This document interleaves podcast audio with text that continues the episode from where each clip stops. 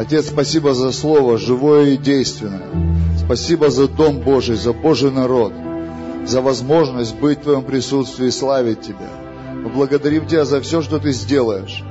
Посредством Твоего Слова, своим Духом, мы верим, что мы здесь нечетно. Мы верим, что наша жизнь меняется. Мы принимаем всякое слово, которое Ты посылаешь, как дождь для этой земли.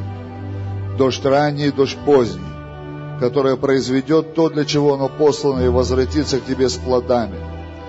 И мы превозносим Тебя и обещаем прославить Тебя сегодня вечером. Великий всемогущий Бог. Аминь. Слава Богу.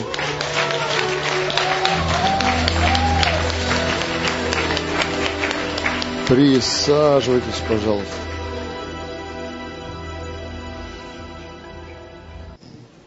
Слава Богу, что мы в таком сжатом формате хотя бы сегодня побывали в послании евреям в 11 главе. Всего одна глава. Представь, пять часов. Пять часов мы были всего в одной главе Писания. И причем это простите за сравнение, было как МП3. Эм Совсем не то, что хотелось бы, но мы ограничены временем, мы, бывает, ограничены какими-то нашими возможностями. Поэтому Иисус много учил, апостолы много учили. Я верю, что нам нужно возревновать и очень сильно возжелать того, чтобы быть в учении, быть в присутствии Бога и в учении в Священном Писании. Аминь. Я верю в успех христиан на основании Слова Божьего. Мне не нужно другое основание. Мир полон успешных людей, но они без Иисуса. И если есть христиане, то у них тоже есть призвание, привилегия быть успешными людьми, но с Иисусом который должен быть прославлен нашими жизнями. Слава Богу. Такая проповедь сейчас в гостинице был. Верю, что благословит нас всех. Я ее так назвал, когда по нолям. Когда по нолям.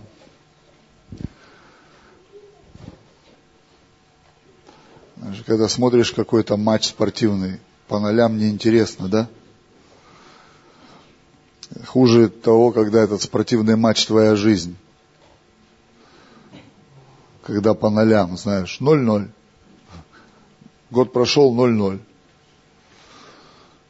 Второй год прошел 0-0.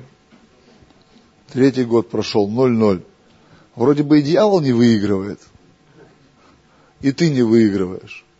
Это начинает раздражать или разочаровывать. Не знаю, переживал ли ты такие моменты или нет, когда вот 0-0, вот, затяжной 0-0, такая боевая ничья. Думаешь, почему так? Что происходит? Почему периоды такие затягиваются? Это что, на всю жизнь? Давайте Евангелие от Матфея заглянем, 13 главу, с 1 по 9 стих. Это знаменитая притча Господа о сеятеле. Попробуем прочитать ее еще один раз. Может быть, у нас будет такая Библия большого формата.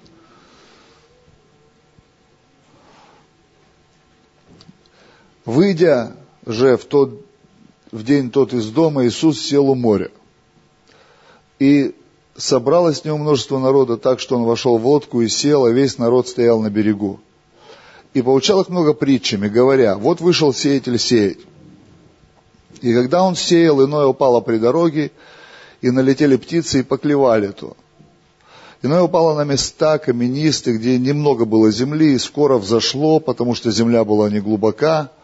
Когда же взошло солнце, увяло, и как не имело корня, засохло. Иное упало в терни, и выросло терни, и заглушило его.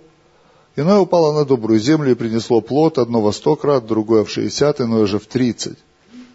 Кто имеет уши слышать, да слышит. Аминь. Такая вот история. Иисус сел у моря, потом сел в лодку. Как много у вас на море аграриев гуляет?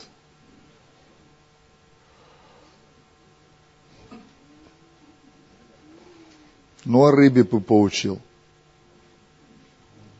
о крабах, о морских гребешках. Что там еще в море живет? А он начал учить их о сельском хозяйстве. Притча для моряков о сельском хозяйстве неуместна, казалось бы, да? И перестал говорить, и ученики вообще не въехали. Там дальше, если почитать, ученики говорят, что к чему? Он говорит, у вас привилегии есть, вы можете тайны царства знать. И разъяснил им притчу. Разъяснил им притчу. Так вот, что такое 0-0?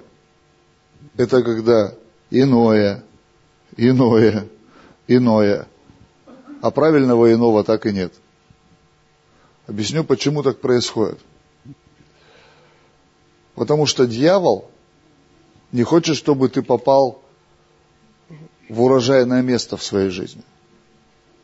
И он сделает все, чтобы ты смотрел на то семя, которое не принесло плода. Мы должны понять, что вера – это не когда все приносит плод. Вера – это когда, несмотря ни на что, ты собираешь урожай. Конечно, круто. Иначе бы мы все были космонавты уже. Вера – это когда Бог дал тебе слово и дал тебе поле, твою жизнь, твою судьбу, твое призвание. И говорит, сей. И ты сеешь, но не видишь урожая. Сеешь, но не видишь урожая. Сеешь, но не видишь урожая. Сеешь, но не видишь урожая. Прекрати слушать дьявола и ходить по той территории, где он тебе показывает. Ты только пытаешься дальше шагнуть. Он говорит, подожди, подожди, подожди. Это бессмысленно. Вот смотри. Вот смотри, где результат. Ты же сеял. Ты провозглашал. Ты молился. Видишь, нет никакого результата. Проблема, которую я вижу у христиан, в том, что мы упираемся а, во что-то одно, где мы годами не видим урожая. И вместо того, чтобы пойти дальше, где урожай уже есть, мы продолжаем смотреть на то, где урожая нет. К примеру, исцеление. Мы ставим во главу угла только одну грань Евангелия. И мы разбиваемся о том, что якобы Бог нас не исцелил. Хм. Хорошо, почему Авраам не родил в Уре Халдейском, если у Бога был план, чтобы он родил в Уре Халдейском? Зачем была вся эта схема с передвижениями, с путешествием? Если у Бога был план, почему он не родил Сарой сына в Уре Халдейском? Давайте не будем решать за Бога, как ему исполнять его план в отношении нашей жизни. Давайте не будем говорить, я дальше не пойду, если меня Бог не исцелит. Что за истерика? Что за истерика? Может быть, следует пойти дальше? Может быть, сейчас не время для исцеления, может быть, урожай где-то, допустим, в процветании для тебя. Но ты сидишь возле этой клумбы, где ничего не растет. Я не исцелился. И все, носятся как курица с яйцами, с этой болячкой. Все конференции, все энкаунтеры, все, где кто проповедует, он в дарах исцеления двигается. Я тебе скажу так, ты в дарах исцеления двигаешься, просто не в курсе еще. Ты можешь сам на себя руки возлагать, сам себя елеем мазать, глотать можешь от елея, не знаю, что там делать. Святую землю есть ложками вместо икры красной. Все эти чудотворные пасы делать, хоть что делай вообще. Ты можешь сам. Библия говорит. И люди застревают на неурожайном поле. То есть на неурожайной части поля. Дьявол, я заметил здесь, может действовать только на трех, на трех видах почвы. На трех видах почвы но он не может действовать там, где есть урожай. Почему? Там слава Божия. Он не может вернуться в славу. Он не может попасть туда, откуда был вышвырнут. Там место твоего покоя, место твоего благословения, место твоего прорыва, место твоих реализованных возможностей, место, где Слово Божие уже принесло результат. Библия говорит, что Слово Божие подобно дождю, Исайя 55 глава, по-моему, оно падает на землю, производит работу, для которой послано, и потом возвращается на небо в виде плода, который прославляет Бога. Но мы не знаем, как семя вырастает. Есть редиска, есть бамбук. Редиска растет 20 дней до плода. Бамбук растет несколько лет до плода, до результата, когда его можно использовать. И два года я слышал, по-моему, два года вообще не видно бамбук. Он как будто бы не растет. А потом его прорывает, он начинает расти до метра в сутки. До метра в сутки просто выстреливает. Шлеп, шлеп, шлеп. Телескоп такой. Тюнь-тюнь-тюнь-тюнь-тюнь. Выдвигается. Я знаю, что я не должен смотреть на то, что не работает в моей жизни. Я сеял слово. Вырастет. Вырастет. Однажды любая почва станет плодородной если ее обработают. Ты знаешь, если снять асфальт в городе и обработать почву, которая под асфальтом, на ней можно выращивать что-то. Но на асфальте ты ничего не вырастешь. Хоть что делай. Никто, сейчас вот весна, рассаду люди садят. В асфальт же дома не садят. Принес домой асфальт, кусок асфальта и посадил огурцы. И ждешь. Нет. Просто не время когда что-то в жизни по нулям, я просто иду дальше. Я не собираюсь зацикливаться и говорить, я не стронусь с места, пока Бог не решит этот вопрос. Не время, без проблем. Я посмотрю, куда я еще сеял. Чем больше ты сеешь, тем больше у тебя будет горизонт охвата. Да, что-то упало при дороге. Да, что-то упало в тернии. Да, что-то упало еще куда-то. Но что-то упало и в добрую почву. Меня интересует добрая почва. Меня интересует то, что делает Бог прямо сейчас. Если сейчас Он просто спас меня, я радуюсь. У меня нет денег, нет здоровья, у меня зубов нет, одежды нет, друзей нет, семьи нет, ничего нет. Вообще ничего нет. Но у меня есть спасение, я радуюсь, я торжествую. И ты провозглашаешь слово, и пожертвования собирают, и мимо тебя корзина проходит, и ты говоришь, Господи, дать нечего, сам там. И ты смотришь, кто-то с семьей пришел, кто-то с семьей приехал на служение, у кого-то бизнес, у кого-то что-то еще, куча свидетельств. А в моей жизни что? Люди разбиваются, глядя на то, что в их жизни слово якобы не работает. Работает. Только не в том, что хочет твоя похоть сейчас. Просто. И надо оценить то слово, которое работает. Потому что когда Бог увидит, что ты оценил щедрость Его слова по отношению к тебе – он сможет и другое слово взрастить в твоей жизни. Нам нужно оценить спасение.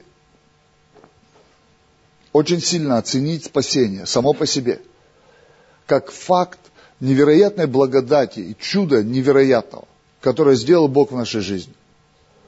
Это важнее всех материальных благ. Это важнее исцеления, это важнее семьи, это важнее всего. Я спасен. Если мы оценим так сильно то слово, которое было послано, благая весть, радостная весть, Евангелие Господа Иисуса Христа, если мы начнем торжествовать в этом слове, мы увидим урожай и в другом слове. Смотри, чтоб ты не забыл Господа Бога твоего, Библия говорит. И не сказал, моя рука все это сделала. У меня нет никакого шанса себя прославлять. Когда люди я знаю, ну, людей вдохновляют какие-то свидетельства, какие-то чудеса, какая-то слава Божия в моей жизни, но я-то знаю, кто я. Я-то знаю, кто я. Меня там вообще 0,000000000000000 little bit. Вообще нет. Сложно меня там найти. Сложно там обнаружить. Я знаю, кто я. Я честно знаю, кто я. Мне не надо про себя выдумывать, мне не надо себя восхвалять, превозносить. Я тупо знаю, кто я. Вообще без проблем. Мне не нужны погоны, лычки какие-то, престолы какие-то, звания. Ну да, есть там что-то. Ну, слава Богу, как-то люди уважают. Но я знаю, кто я. я знаю, что просто приходит время, ты приходишь на какую-то новую добрую почву. И ты говоришь, о, и это выросло, о, и это принесло урожай, о, и здесь хорошо. Но если я прихожу туда, где по нулям, и дьявол говорит, вот видишь, я говорю, что? Что ты мне хочешь показать? Что не все слово посеянное срабатывает? Да, вижу. Что теперь? Я знаю, что ты вор. Я знаю, что ты крадешь. Я знаю, что ты птиц посылаешь. Я знаю, что ты вытаптываешь нечестивыми людьми. Я знаю. что не все в моей жизни работает. А хочешь ли ты, дьявол, сходить туда, где сработало? Он сразу скажет, нет. Нет, я туда не пойду. Почему? Он не выдержит славу. Он не выдержит то величие Бога, которое есть в моей жизни. И вот дьявол водит нас по этим пустым местам, где сам может ходить и показывать, смотри, у тебя по нулям. Замуж выйти не можешь, по нулям. Жениться можешь, по нулям. Детей родить не можешь, по нулям. Денег нет, по нулям. Работы нет, по нулям. Бизнес рухнул, по нулям. Если рухнул, радуйся. Бог спас тебя от чего-то. Может быть, ты завтра так в схемах бы запутался, что воровать бы начал, обманывать. Пошел бы в ад. Ты же не знаешь, что там дальше. А Бог знает, Он любит тебя. Начнешь новый, оценив покаяние. Аминь. Я верю в одну простую истину. Если Бог доверил мне слово, значит, Он доверил мне и результат.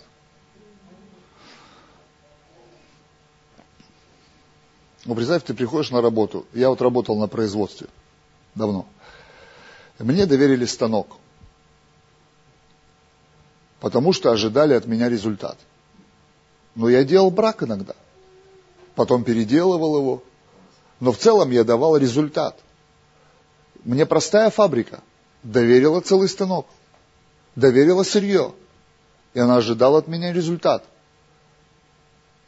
Бог доверил нам слово. Библия говорит, а какое у нас преимущество перед язычниками? И Библия же отвечает, великое преимущество во всех отношениях, потому что нам верено Слово Божие. Бог доверил нам свое Слово, которым сам сотворил Вселенную. Но Он бережет нас от исполнения всякого слова, чтобы мы, мы не возомнили себя Гарри Поттерами. Я летел в самолете, думаю, какое кино посмотреть, фантастические твари, думаю, интересно, что там. Включил, Дур, дурная, конечно, но я подумал, волшебник, там про волшебников, короче, схема, волшебники, все такие с палочками у них там, волшебство, там у них все эти дела. И один волшебник нарушил правила.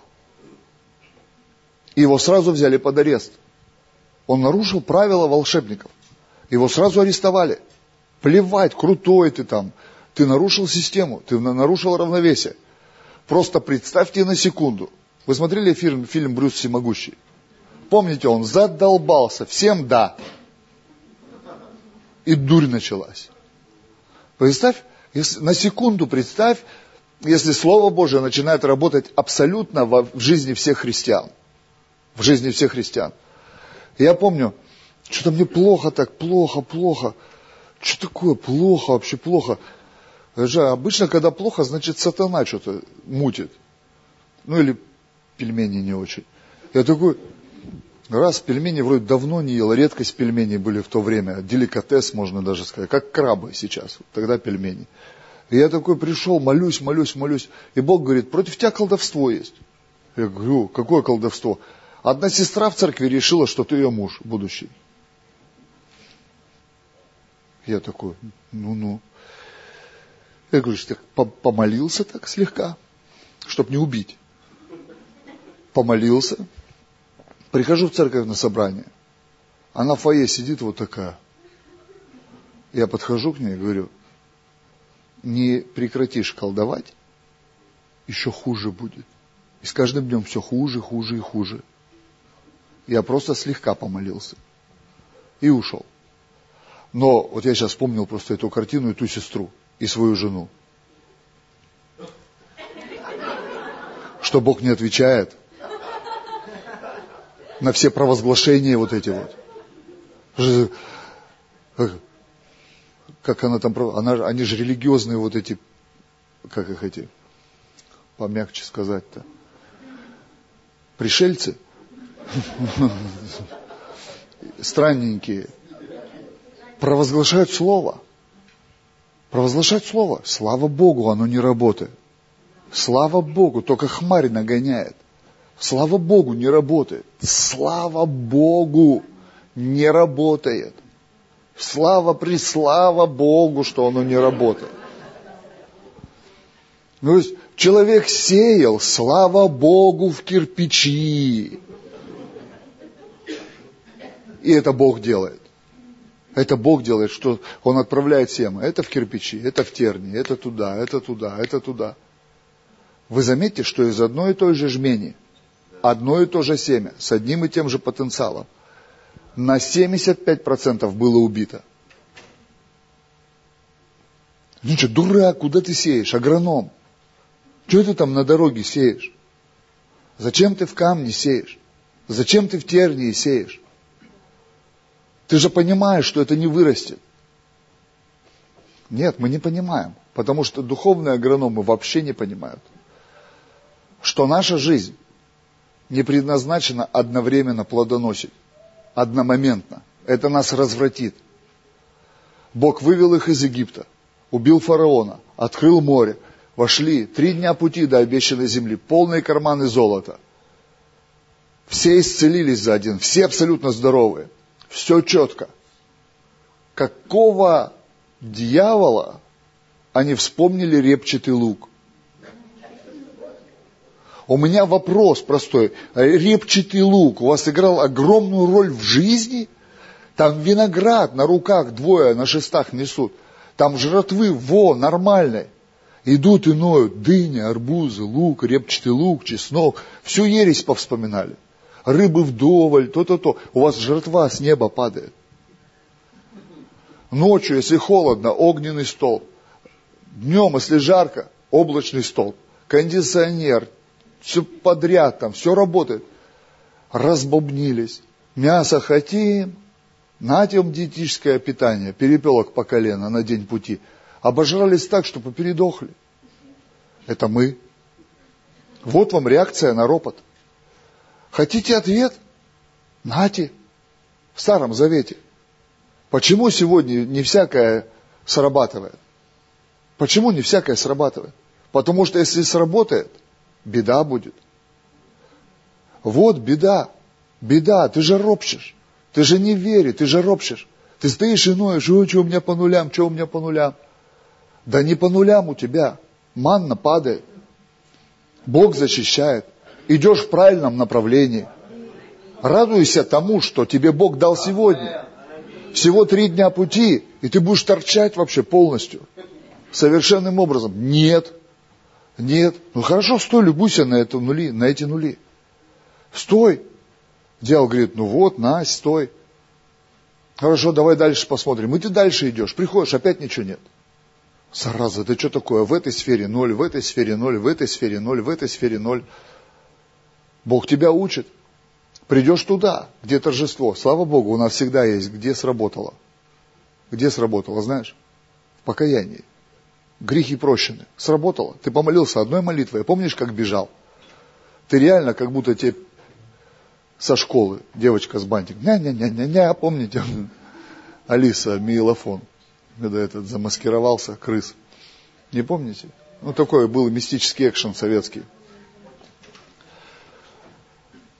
Я помню, я когда первый раз с одним приятелем мы шли э, в э, репцентр там в Красноярске, в Чайку, а вылезли на последней остановке, там надо было в гору идти, там через лес. Там 15-20 минут идти, мы шли часа два. Потому что это была весна, нас так укрыло. Прикинь, трава зеленая. Вау, ничего, Бог какой крутой. О, смотри, цветочек. Ничего, бомба вообще. Там букашку какую-то мы надыбали, она прет куда-то. Мы стоять, чудо Божье. Давай ее там ворошить, эту букашку. Ничего себе, прикинь. Столько лет прожили, вообще на букашек внимания не обращали. Тут увидели, восторг, два часа. А я потом, я вспомнил, потом, люди-то мимо идут нас туда. Два придурка по 30 лет обоим стоят там. Вау! А нас накрыло просто с Аркашей. А Аркаша там такой был тип интересный. Он наркотики, когда употреблял, у него интересные откровения разные были. Раз китайский город. Ему открылось китайский город сделать. Он дома все ножки у мебели подпиливал. Китайский город. с бабушкой жил, там бабушка стрелялась. Потом ворону завел, причем он вороне полкомнаты отгородил вот так. Там ворона жила. Да, он на балконе. Ворона в комнате, он на балконе. Причем он двигался чисто по откровению. Он Новый год ванну набрал, два кораблика поставил, в одном шприц с наркотиками положил, в другой стакан с алкоголем. И волну гонит такой. Типа, что первым при, приплывет, так Новый год и буду встречать. И вот мы с ним встретились во Христе. Я тоже, конечно, не подарок был, раз мы с ним сдружились. И вот мы стоим два часа, вау, нам ничего не надо было. Какие тачки, какие джипы, какие бизнес-классы, какие... Что, мы стоим просто, мы купаемся в благодати спасения. Просто наслаждаемся присутствием Бога на этой сопке, укрытые, просто Дух Святой. Такой чудесный. Мы в этот лагерь пришли, мы что два пьяницы духовных. А, ничего себе, Бог великий, вау! На нас все смотрят, пленные румыны, знаешь, в репцентр попал то для мамы, то для себя, то ли просто, как цыгане звонят, а можно к вам в центр лечь? На кладбище, говорю, можно лечь. У нас не тот вариант. Смотрят, что за дураки, пришли какие-то, какой-то бог, какие-то букашки, какие-то трава, водичка течет. Ему там, мы говорим, ничего, прикинь, снег упал, потом растаял, сейчас там дождь. Мы всю эту вселенскую идею сотворения мира друг другу рассказали. Ничего не было, ничего не было вообще. Находили же, где урожай, а? Знаешь, но чуть подзрастешь, ты знаешь, какая жизнь. Ты знаешь, сколько все стоит. При чем здесь это? Давай прогуляемся туда, где выросло. Что ты мне все своими нулями тычешь здесь? Как будто дьявол такой великий, а Бог такой невеликий. Бог давал тебе семя. Бог верил, что ты увидишь урожай. Бог верит, что ты увидишь урожай однажды везде. Потому что это делает одно и то же слово одного и того же Бога, которое нас спасает, исцеляет, благословляет, вдохновляет, помазывает и так далее. Одно и то же слово. Просто сегодня время нулей вот там, урожай вот там. Завтра там, послезавтра там, после-послезавтра там – и иное приносит плод в 30, в 60 и во 100 крат. Я верю, что мы должны возрастать в своих ощущениях и переживаниях возросшего семени. Мы не должны забывать то, что сделал Бог в нашей жизни. Мы не должны забывать те урожаи, которые мы снимали. Любые. Почему сила свидетельства очень важна в церкви? Почему я вам рассказываю свидетельства, которые я помню с самого своего младенчества – потому что это то слово, которое приносило мне урожай. То, в чем я видел, как Бог, великий всемогущий, делал своей рукой невероятные вещи. Я помню все эти чудеса. Скажи мне, в моей жизни есть сейчас чудеса? Я тебе скажу, конечно, но они другого порядка, но это делает тот же Бог. Абсолютно тот же Бог делает это.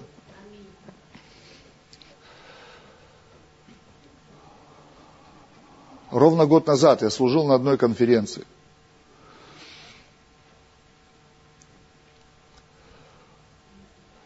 я начал видеть некоторые пророческие вещи. Просто я нашел три монеты, валялись вот так. Два рубля, пять рублей и пятьдесят копеек. И я почувствовал, что Бог показывает мне пророческий знак. Вы же, что вы верите во все эти пророчества? Да. И я поверил, что Бог умножит семя, которое будет посеяно сегодня, в два раза, потом в пять раз и потом в пятьдесят раз. И я подумал, интересно. Может быть, завтра об этом расскажу. А? Сегодня рассказываю.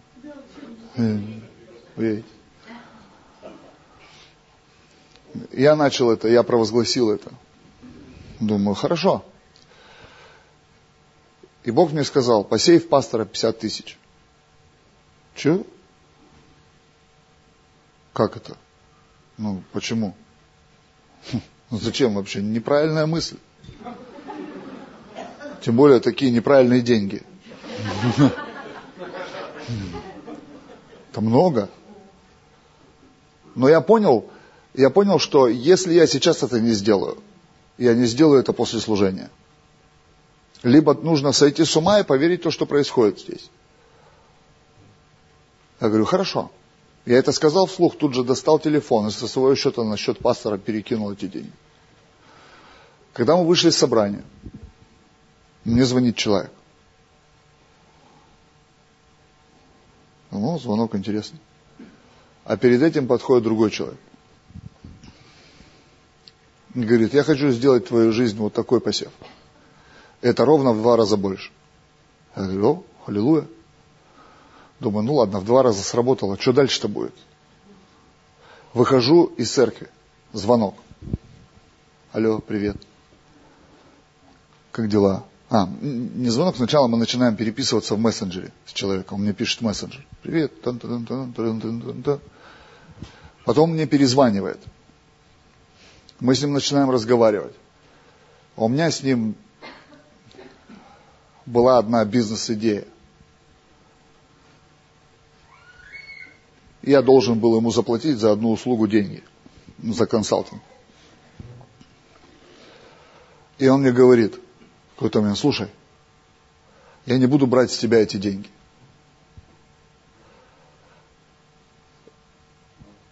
Только ну, деньги, которые ты должен будешь моему партнеру, ты с ним решишь. Это было 250 тысяч.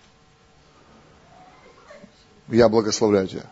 Я говорю, о, халилуя не успел выйти из церкви. Уже в два сработал и в пять раз сработал.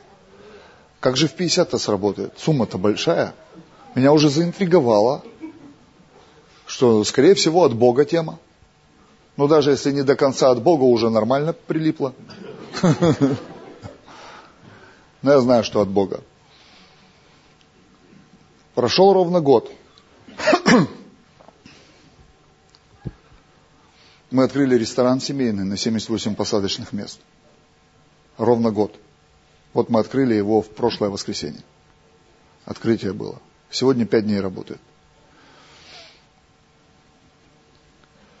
Какой кризис там? Рестораны открывают. Не знаю. Мы сделали это по слову от Бога. Я там партнер, и моя доля больше, чем в 50 раз.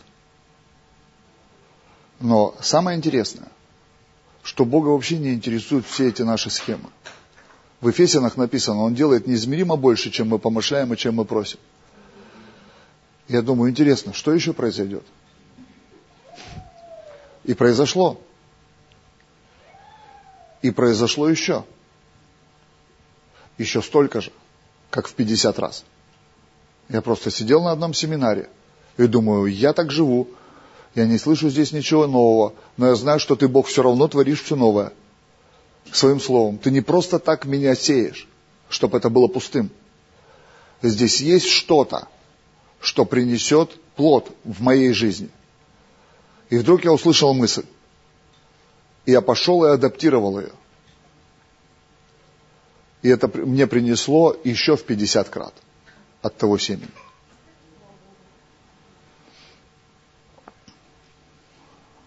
Хорошо, вот у тебя, наверное, много денег. Да нету их. Они просто работают все. Они все в царстве. Они приносят плод, они, они работают. С чего все это началось? Когда все это началось? 15 с половиной лет назад. Когда я торжествовал свое спасение. Просто торжествовал свое спасение. Это было единственное взошедшее слово в моей жизни. То, что я прощен. То, что я спасен. То, что я буду жить на небесах однажды. Потом однажды я стоял на служении. Пастор Владимир говорит, я чувствую, Бог хочет исцелять, давайте возложим руки. Я чувствую, голова у кого-то болит, будет исцелена, и почки у кого-то болят, будут исцелены. А у меня как раз диагнозы все были с почками, которые мне жизни не оставляли. Я думаю, ладно. На почки руки положил. Я хорошо знал, где почки, что они болели. И вдруг я услышал внутри себя, ты давно исцелен моими ранами. И я упал на колени, плакал перед Богом и благодарил Его. Но я понял одно, что урожай-то был. Просто я к нему еще не пришел. Просто я к нему не пришел. Он сказал давно. Но я смотрел на какие-то нули в своей жизни. И я думал, что исцеление тоже является нулем. Но исцеление не являлось нулем. Оно имело урожай. Просто я еще туда не пришел. И когда я смотрел на путь, я думал, что и там пусто. Но это был всего лишь путь через пустые места. Пусто здесь, пусто здесь, пусто там. Я не знаю, куда ты идешь. Я не знаю, в чем ты хочешь увидеть урожай. Если видишь ноль сейчас, пойди в другое место. Обнаружь то, что в твоей жизни плодоносит. Найди то, что приносит урожай прямо сейчас. Удивись Богом, вдохновись им, обрадуйся тому, что Его Слово работает. И однажды ты придешь туда, где то, в чем ты был разбит, имеет такой же плод. Пусть Бог взорвет нам голову. Пусть Он поменяет наше мышление. Когда по нулям. Бытие 8 глава, 20, 21, 22 стихи.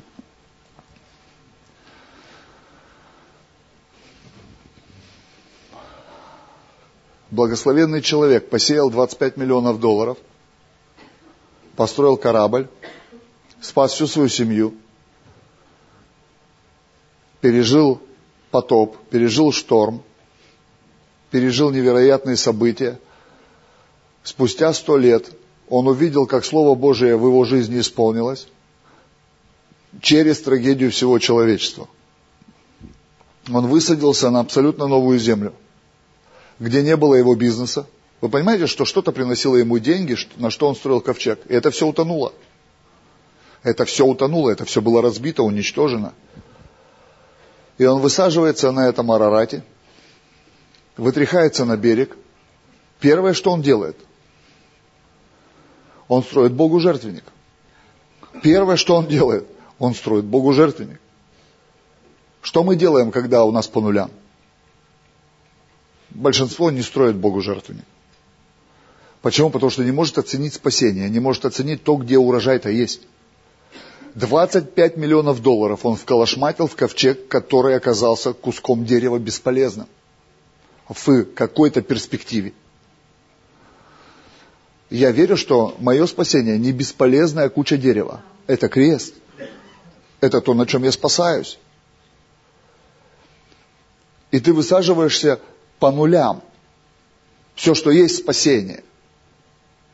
Первое, что делает Ной, из того, что есть, он строит Богу жертвенник. У нас всегда что-то есть, даже когда по нулям везде.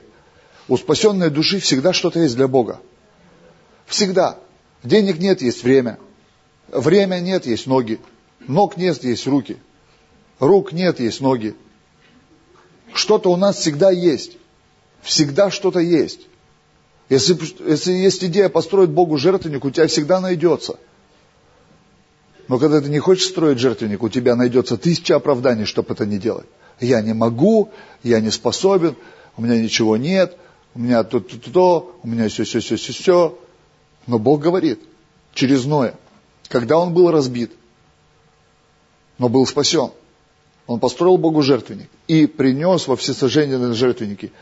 И Бог учуял, там написано – обонял Господь приятное благоухание и сказал Господь Бог в сердце своем, не забуду, не буду больше проклинать землю за человека. Потому что помышление человека, сердце человеческого зло от юности его, не буду больше поражать всего живущего, как я сделал. И последний стих написано, отныне, впредь во все дни жизни земли, сеяние и жатва, холод и зной, лето и зима, день и ночь не прекратятся. Ха. С этого дня Бог говорит, придет баланс. Я не верю в баланс. Я не верю в баланс. Баланса не существует. Это одна из неполных истин, которую верят люди. Надо во всем иметь баланс. Нет баланса. Жизнь человека разбалансирована по природе своей. Мы движемся вокруг какой-то оси. И я верю, что ось – это Иисус Христос. И мы движемся. И чем меньше амплитудные колебания, тем больше ты христоцентричен – тем меньше у тебя бывает закосов и крайностей. Но ты всегда, ты не будешь идеальным, ты будешь двигаться от одной обочины к другой. То слишком много служишь, семью забросил, то в семью вперся, служение забросил, то деньги Богу даешь, жертвуешь, то вообще ничего не даешь, кроишь. хотя веришь и знаешь, что Краилова ведет к Попадалову. Опять, опять, опять, опять, опять. И чем более зрелый ты становишься, тем ты ближе становишься к Иисусу. И тем легче Иисусу тебя останавливать, когда тебя несет в сторону. И здесь Бог сказал, я верну способность сеять, я верну способность пожинать в отношении результата. Написано сеяние и жатва. Бог говорит, я разозлился и уничтожил человечество.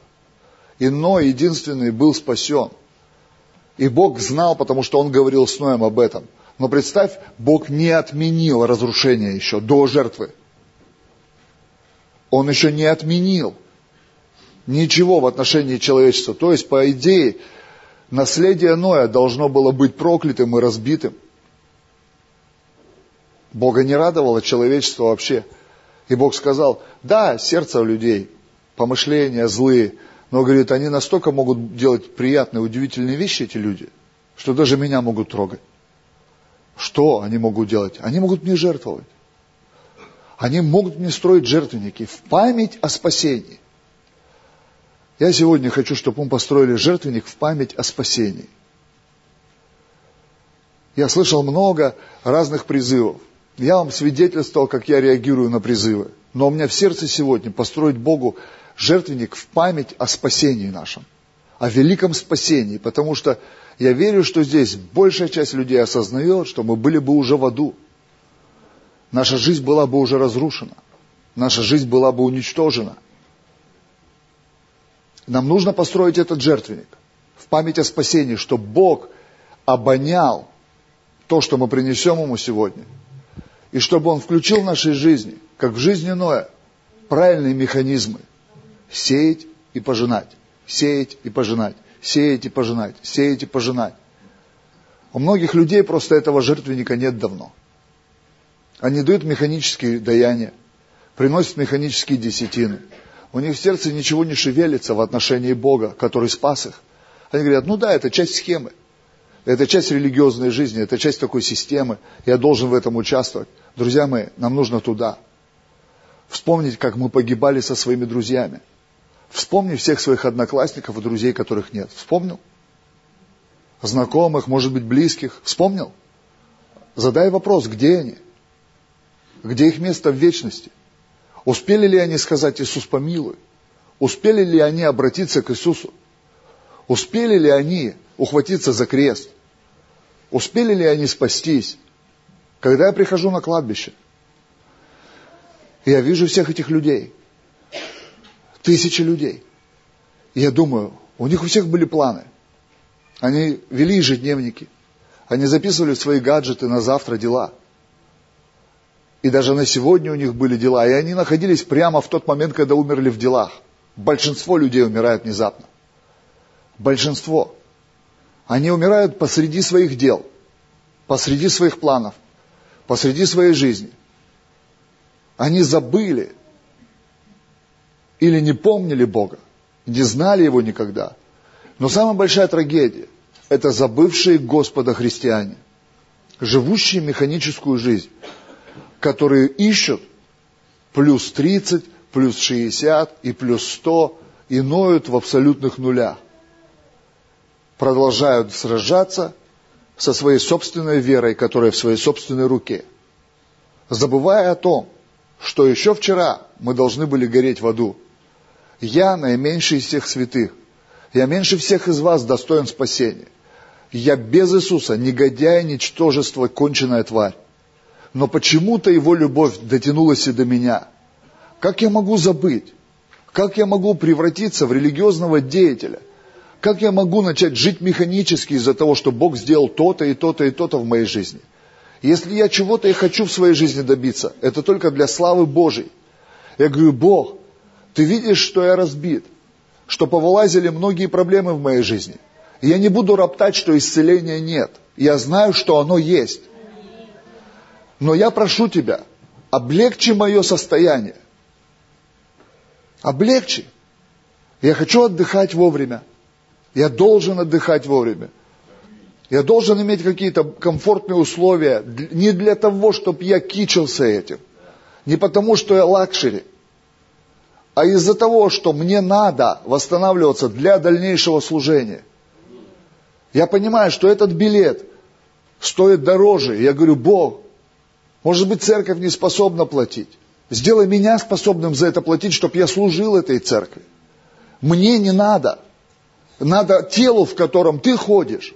Потому что у него не нашлось другого тела для этой работы сегодня. Он выбрал мое. Но оно потрепанное, очень БУ.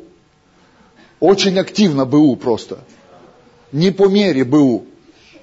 Его надо было щадить, но его не щадили. Его кололи, в него лили водку, его избивали, швыряли под машины, под то, под все, в аварии. Разбивали. 28 лет я крушил это тело. Я разбивал его с утра до ночи. С утра до ночи я уничтожал этот скафандр для Иисуса. И я довел его до плохого состояния, и приходится многие вопросы решать сейчас. А у тебя, наверное, не хватило веры. У меня все нормально с верой. Я видел, как раковые опухоли исчезают на глазах. Я видел, как слепые открывают глаза. Я видел, как глухие начинают слышать. Я видел, как люди встают с колясок. Я все это видел в своем служении. Несколько человек от СПИДа исцелены. Со справками, все там. Причем мы получаем справки не один раз, а мы все периоды окна пробиваем чтобы убедиться в том, что это чудо. Я, я вижу, как тысячи наркоманов освобождаются от наркотиков. Это чудо. Я видел десятки тысяч обращений людей на своих евангелизациях. Но послушай, по какой-то необъяснимой мне причине я не собираю урожай на поле в своем теле. В чем-то есть. Как апостол Павел говорит, в моем теле и то жало дано в плоть. Ангел сатаны удручать меня – я просил у Бога раз, два, три, услышал с тебя довольно благодати. Что? А для кого-то есть благодать? Да, ты будешь раздавать благодать, но с тебя довольно. Почему? Потому что у тебя откровения космические. Чтобы ты не превозносился их чрезвычайностью, вот здесь вот будешь смиряться. Я не знаю, может быть у меня тоже какие-то там есть откровения. Я не претендую на уровень Павла абсолютно, но я согласен с тем, что если прямо сейчас в этом ноль, я пойду туда, где есть. Мое тело страдает в чем-то. Я пойду туда, где есть деньги. Я возьму деньги, облегчу страдания. Делов-то. Мне понравилось, как один апостол сказал, исцеление через доктора не исцеление второго сорта. Это тоже милость Бога и чудо, что медицина достигла такого уровня. Еще пять лет назад, чтобы получить исцеление гепатита С, нужно было молиться и поститься только так. Его называли ласковый убийца. Сейчас за три месяца лечат в любой стране. Просто у нас закрыто это, но и слава Богу, начали лечить, доступная терапия стала это. По всему миру давно гепатит лечат. У нас еще пять лет назад верили, что это ласковый убийца. Сейчас лечат, терапия. Тысяча долларов курс, пожалуйста. Не так это много. Ради здоровья. Я верю, что Бог дал милости своей нам медицину. Но Смит Вигглсворт сказал, нож хирурга не коснется моего тела. Но я не Смит Вигглсворт. И он не абсолют. Простите. И он не абсолют. То общество, в котором он жил тогда, и общество, в котором мы живем сейчас, они кардинально отличаются, но Иисус тот же. Иисус тот же. Но он поворачивается к нам одной гранью, а к нему другой гранью. Я нашел у вас ангела одного в городе. Мы ехали с пастором, у вас стоит ангел, и у него в руках бриллиант. Я верю, я верю, что этот город бриллиант в руках Иисуса. Я верю, что ангелы несут его на руках. И я говорю, пастор, надо сфотаться здесь. Что это? Он говорит, какой ангел? В смысле, вон стоит.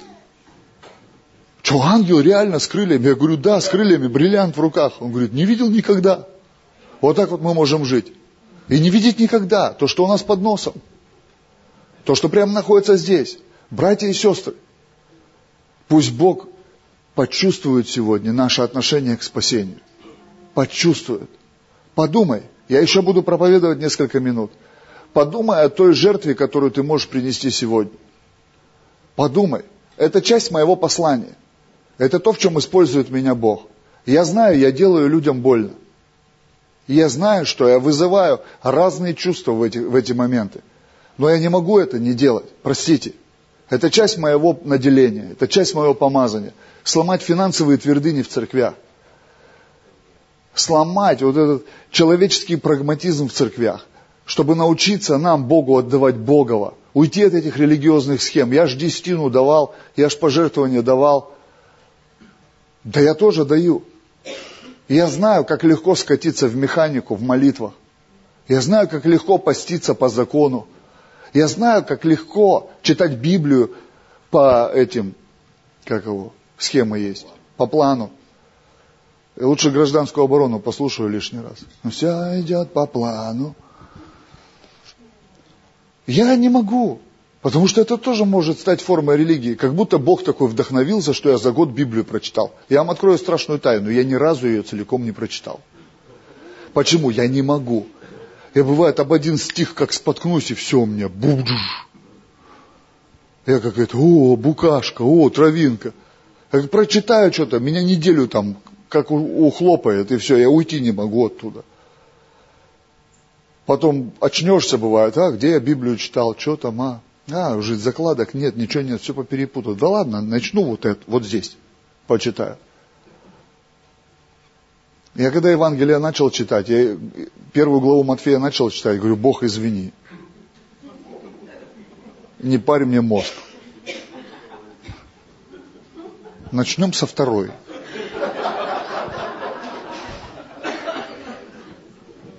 Там более-менее понятно.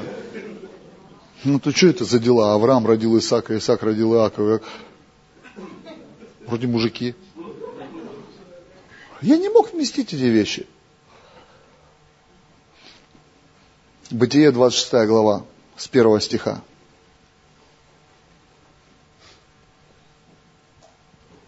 Сразу скажу, Ной не имел проповедника. Ной не имел церкви. Ной не имел Библии. Ной не имел закона. Ной имел сердце и отношения. Его никто не учил этим вещам. Поэтому в церкви мы делаем это добровольно. Если у тебя есть это в сердце, ты сегодня это сделаешь. Если этого нет у тебя в сердце, упаси тебя Бог делать что-то механически. Пожалуйста, не делай этого если ты не понимаешь, о чем речь. Но если твое сердце цепляет, если ты понимаешь, о чем идет речь, если просто твое сердце откликается, будь серьезен в этом вопросе. А пастор говорит, помолись сегодня вечером за людей. Не буду. Я за жертвенники люблю молиться. Я люблю молиться за состояние сердца. В Библии 2200 с лишним раз сказано про деньги. Про любовь чуть-чуть. Иисус из 39 притч который есть в Евангелиях, 11 о деньгах говорил. И он сказал одну фразу, которая шокирует меня. Где богатство ваше, там и сердце ваше. Не десятина, не пожертвование, а богатство. Вау! Где богатство? Речь не идет о регулярных вещах, речь идет о богатстве. И он говорит, вы не сможете служить двум богам.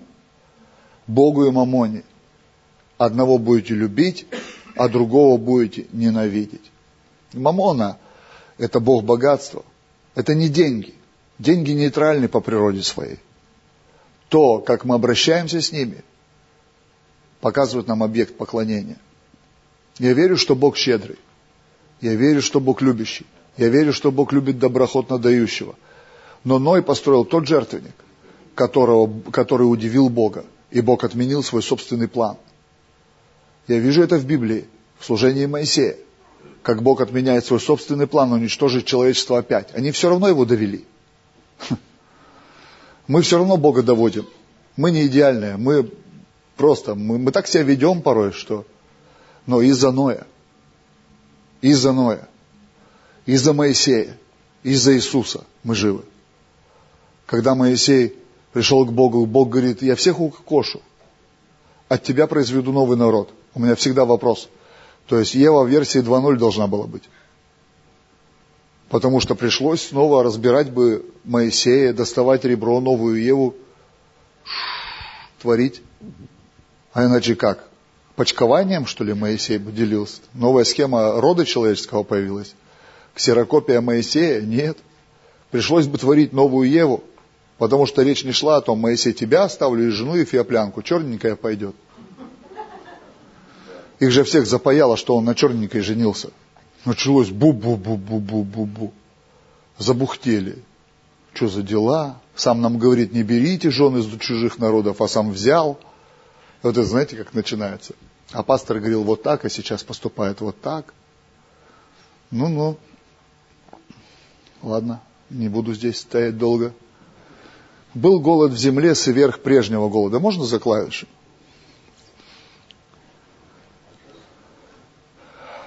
Вы знаете, что такое голод? Нет? Слава Богу. Нет, голод.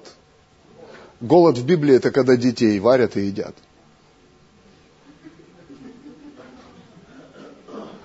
Когда ты хочешь есть, это одно состояние. Долго хочешь есть. Я был в состоянии голода, но не библейского. Не был в библейском голоде. Я ел, но не досыта. И было постоянное чувство голода. Годами. Когда одно было желание выспаться, согреться и наесться. Много лет. В тюрьме. Но библейский голод – это когда куриный помет продается за деньги. Потому что это единственная еда. Библейский голод – это когда две женщины договариваются, мы съедим своих детей. Сначала твоего, потом моего. Библейский голод – это когда ослиная голова превращается в великий деликатес, который стоит сумасшедшие деньги.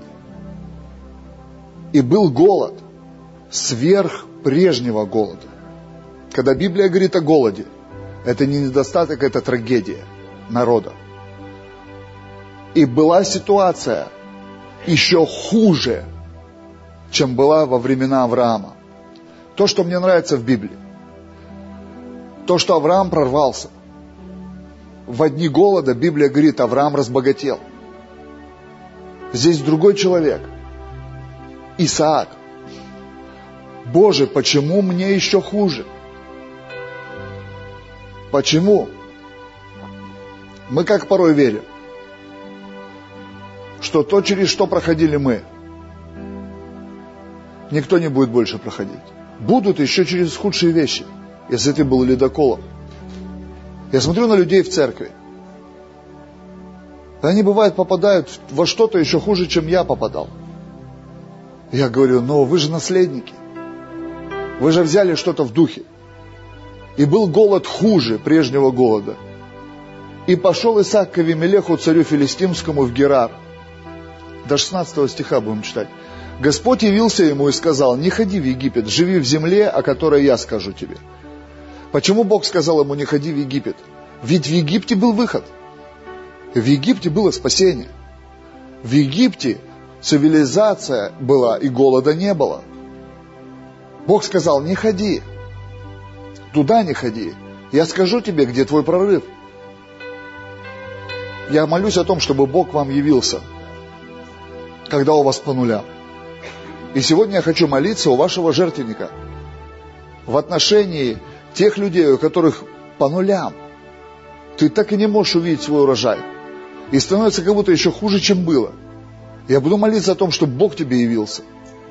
Чтобы Бог тебе сказал, перенаправил тебя – Потому что многие в этот момент смотрят на Египет, смотрят и говорят, ну вот, сейчас бы вот что-то, чуть-чуть вот. Я не сильно буду от Бога отходить. Чуть-чуть отойду. Чуть-чуть. Пойду туда. Здесь облегчу себе. Здесь, ну ничего, буду по воскресеньям подработку брать. Ну ничего, два служения буду ходить, два не буду. Буду то, буду то. Появляются такие египетские компромиссы.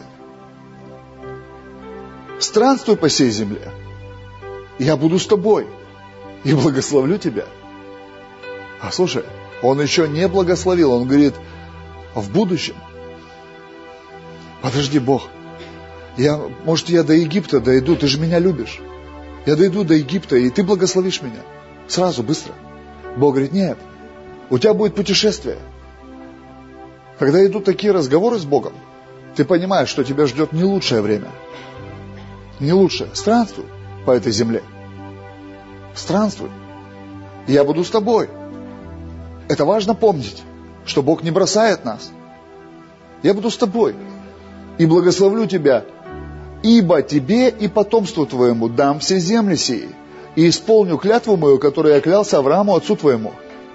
Умножу потомство твое, как звезды небесные, и дам потомству твоему все земли сии, благословятся в семени твоем все народы земные. За то, что Авраама, Авраам, отец твой, послушался гласа моего и соблюдал, что мною заповедано было соблюдать повеления мои, уставы мои и законы мои. Бог напоминает ему благословение, которым он благословил Авраама. Он говорит, это еще не исполнилось. Это еще не исполнилось. Это исполнится в твоей жизни. Но тебе нужно странствовать, как Авраам. В тяжелое время. Не искать легких путей, а просто быть со мной. Просто быть со мной. Бог, ну я, ну, пожалуйста. Ну, как? Я же решу сейчас вопрос, мне же тяжело. Бог говорит, это не сделает твою жизнь легче, потому что там не будет меня. Твою жизнь сделает легче то, где я буду с тобой.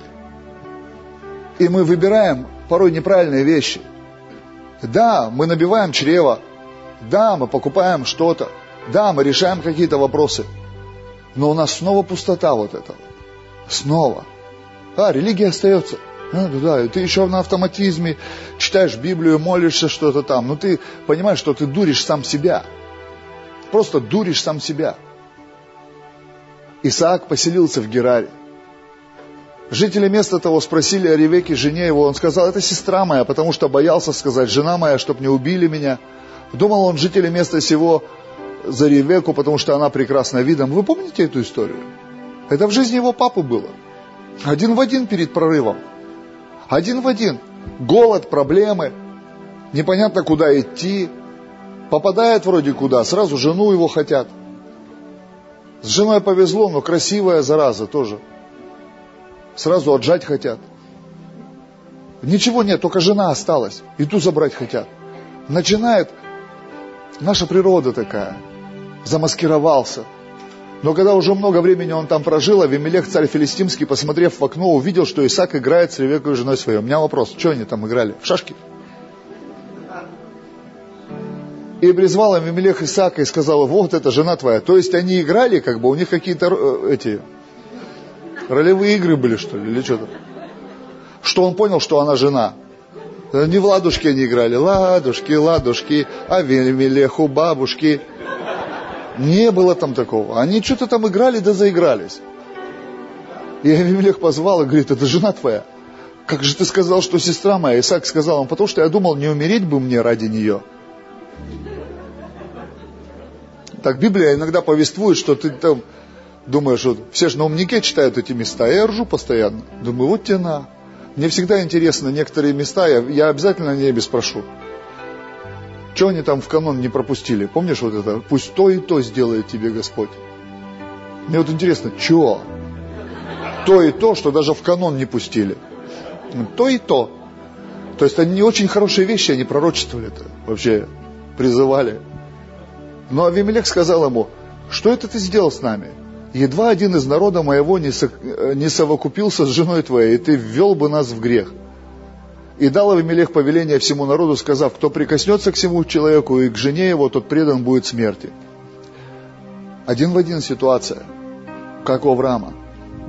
Один в один. Один в один. И как только он проходит этот момент милости Бога, защиты Бога, когда Бог несет его немощь, знаете, из-за чего он несет его немощь? Потому что Исаак согласился не пойти в Египет. Он просто согласился не пойти на самый главный компромисс в жизни. Бог не требует от нас идеального поведения, когда мы согласились. Он понимает, что тяжелее всего нам было согласиться не пойти в Египет. Тяжелее всего нам было остаться в церкви. Тяжелее всего нам, нам было остаться в служении, остаться в призвании. Тяжелее всего но а, находясь в этом, мы все равно переживаем какие-то вещи, какие-то компромиссы. И только после этого, когда Бог понес его немощь, знаете, когда я больше всего разбит и разочарован сам собой, Бог всегда приходит и благословляет меня щедро. Когда я устал, в чем-то запутался, в чем-то ошибся, в чем-то разочаровался, он приходит и говорит, сынок, Главное, ты в Египет не пошел однажды. Главное, ты согласился странствовать со мной. Главное, ты согласился ходить так, чтобы рядом был я. Главное, что ты определился в своей жизни. Ты поверил мне, что я тебя благословлю. Я тебя благословлю там, куда мы с тобой идем вдвоем. Когда я разбит, он всегда приходит. Когда я накосячил, он тут как тут. Он показывает свой характер, свою природу. И для меня это мелочи. Тяжелее всего направить человека вместо его призвания. Потому что ты стоишь перед трудностями. Голод пуще прежнего. Обстоятельства хуже некуда. По нулям везде. Не по нулям везде. Есть момент, где не по нулям. Есть что-то, где не по нулям. И сеял Исаак в земле той. И получил в тот год ячменя во сто крат. Так благословил Господь. Я вам объясню сейчас, в чем чудо. Кто знает, сколько в колосе ячменя зерен? Окей, Google.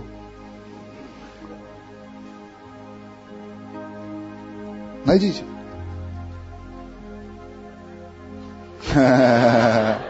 Привет, Сири. У моего приятеля, у моего друга одного э, на Сири поставлено. Он говорит, привет, Сири. Привет, царь-царевич, король-королевич. Он так записал себя. Она его приветствует. 35-40. Это максимум. Он собрал три урожая ячменя. Потому что одно семя дает один колос. В одном колосе максимум 35-40, по среднему 28 зерен там. В ячмене. Он собрал минимум три урожая за год посреди голода. Минимум три урожая за год посреди голода. Но, конечно, мы можем посчитать прогрессию. Один собрал, посеял. Я думаю, он что-то ел, кормил людей, что-то продавал. Это нормальные вещи. Я не знаю. Но два-три урожая он точно собрал. Посреди голода хуже некуда. Он собирает в той земле, на которой ничего не предвещало прорыв. Там, где Бог понес его немощь, как немощь его отца. Перед этим в путешествии, в странстве, Бог разговаривал с ним – знаете, я так долго ходил по пустыням, и сейчас я в пустыне своей. Есть сферы в моей жизни, в которые я хочу видеть плод. Я хочу видеть мега-церковь, я хочу видеть все церкви наши устроенные. Я перестал открывать церкви, у меня видение за пять лет, чтобы в каждой церкви был дом молитвы. В каждом городе, где мы насадили церковь, иметь дом молитвы. Я остановился, у меня нет идеи пометить все углы.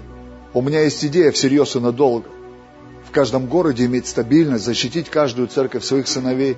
У меня уже внуки духовные есть, пасторы. Дети моих, моих детей духовных, которые уже служат на миссии как пасторы. Я уже вижу третье поколение пасторов в своем служении. И я хочу всех их защитить. У меня есть моя пустыня, в которой я не вижу плода. Не вижу пока. Но я знаю, что увижу, если буду продолжать странствовать с Иисусом если буду продолжать разговаривать с Ним, если буду продолжать слышать обещания, которые Он дает мне, и если буду продолжать доверять Ему свои слабости. Мы все имеем слабости. Это не грех, это просто слабость. Это просто наша человеческая природа, которая не может быть сильной абсолютно. Я видел людей, которых ломала игла. Они могли противостоять системе, но они не могли противостоять наркотикам. И то, в чем они были сильны, не сделало их сильным абсолютно. Они были слабы через, перед маленькой дозой. Они были готовы почти на все за это. Я прошу вас, продолжайте странствовать с Иисусом. Не ищите выход в египетских вещах. Не ищите в миру выход. Нету его там. Нету, я был там, и ты там был. Это лабиринт, там выхода нет. Там тьма, боль, разочарование – я понимаю, в церкви становится тяжело однажды, очень сильно, хуже, чем было. И я знаю почему. Я знаю почему. Когда по нулям, абсолютно по нулям, ты стоишь и смотришь, а что толку? А что толку? Вот здесь, вот здесь, вот здесь, вот здесь, вот здесь. Просто пойду решу вопрос и вернусь. А вдруг не вернешься? А вдруг дьявол разорвет тебя сразу за порогом? У нас недавно один парень умер. Он так сильно пел эту песню «Я отдаю себя тебе». Это наша песня, она родилась в нашей скине. Он так ее искренне пел. «Я отдаю себя тебе». Мне так нравилось, как он ее поет.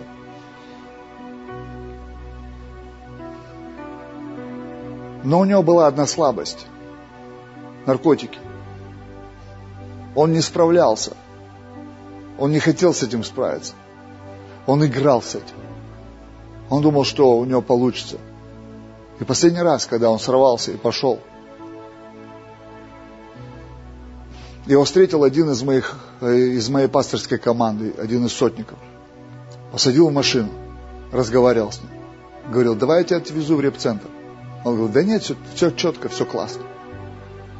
Он не знал, что у него с собой эти новые реагенты очень страшные в город пришли. У него он был в чистом виде, этот наркотик. Он просто говорил, у меня все классно, у меня все четко. Он говорил, пойдем. Он понимал, что нужно будет ехать в репцентр, что опять с него собьют эту пыль религиозную. Ему придется быть как все.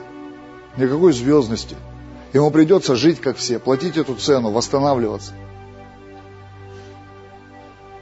Он сказал, нет, все нормально, я, я решу вопрос. И он приехал домой. Когда утром МЧС взломала двери, и мне прислали его фотографию, его просто разрывали демоны. Просто разрывали демоны. Разорвали его. Это жутко. Та печать издевательства сатаны, которую он устроил над ним в этой квартире ночью, она была вся на его теле, по нему видно было. Он был просто разорван демонами, размотан по этой квартире. Все было разбито там, он умирал жутко. И где-то в своем сердце я сказал, я разозлился на него. Я сказал, как ты посмел? Как ты посмел бросить судьбу, призвание, скинию Божию, ту великую честь славить Творца? Как ты посмел? Зачем? Во имя чего? Я сказал, Бог, меня это злит. У меня нет сейчас к этому сострадания. Почему? Потому что я знал, Бог милостивый. Я знал, что милость Бога, она настолько безгранична. Я рассчитывал на нее. Я рассчитывал, что где-то в этом безумии из-за любви Иисуса Он крикнул «Спаси мою душу». Тело уже не спасти, наверное, но душу мою спаси. Из-за этого я злился. Скажешь, как ты можешь злиться? А я несовершенный человек. Меня это реально разозлило. Это как будто тебя кинули. Тебя кинули как будто. Как ты мог? Зачем? Во имя чего? Ты призванный, помазанный. Зачем ты сбежал так позорно? Зачем? Он просто думал, что он справится. Египет. Что там в душе происходит? Когда люди зная присутствие Божие, идут пить водку, идут наркотики употреблять. Когда знают, что Бог приготовил для них чистую жизнь, идут прелюбодействуют. Когда не могут справиться с похотью, изменяют близким. Я не понимаю искренне. Я знаю, что мы слабые, но я знаю, Бог сильный. Я знаю, что можно просто путешествовать, странствовать с Ним, и Он поддержит тебя в период твоей слабости, Он не допустит этого разрушения. И вдруг я понимаю, так они и не странствовали с ним. Если бы Исаак не ходил с Богом, Ревеку бы изнасиловали давным-давно. Не в Гераре, так в другой местности, в Египте бы сто процентов. Потому что там нападали на Сару, там Бог защитил ее. А здесь ты бы пришел туда же, а защиты Бога нет – ее нет там. Обижаться на Бога? Нет, твоя защита была здесь. Где ты видел ноль в чем-то, но в чем-то там ноля не было, понимаешь меня? Там не было денег, еды, социального положения, но была защита семьи. Представь, пришел бы туда, жратва есть, шмутки есть, бизнес есть, а жену насилуют какие-то уроды, запавшие на ее похоть. Зачем тебе такая жизнь? Бог, храни меня. Лучше блюдо зелени, но с ним мир, чем заколотый дым, дом, заколотый бык в доме пира, но с ним вражда. Зачем мне это, Бог, все? Я хочу быть там, где ты. если сегодня у меня нет еды, мне важно, чтобы здесь был ты. Ты разделишь со мной это трудное время. Если нет одежды, ты разделишь со мной это трудное время. Если нету еще чего-то, ты со мной. Это самое главное. Я не пойду туда, где тебя нет.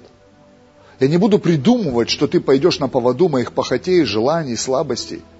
Я знаю так, что я слабый, мне бы здесь справиться в твоем присутствии. Я не знаю, какие компромиссы нас атакуют. Я знаю одно. И сеял Исаак в земле той. И получил в тот год, и меня во сто крат. Так благословил его Господь. В твоей жизни наступит это время. Наступит. Когда тебя так Бог благословит, что все будут в шоке. Все будут не понимать, как произошло это в твоей жизни. Не понимать. Они с ума будут сходить от того, почему тебя так Бог благословил. Я с ним странствовал. Я ходил с ним там, откуда все бежали. И я делал то, что никто делать не хотел, они были заняты. Я стоял там, где никто не хотел стоять в проломе. И я делал то, что никто не хотел делать. 12 лет назад, когда я приехал на миссию, мне все говорили, в этом городе не хотят наркоманы спасаться. Там были коммерческие репцентры, которые хватали людей за деньги родителей на улице, и они прикрывались именем Иисуса. Это был один отступник, который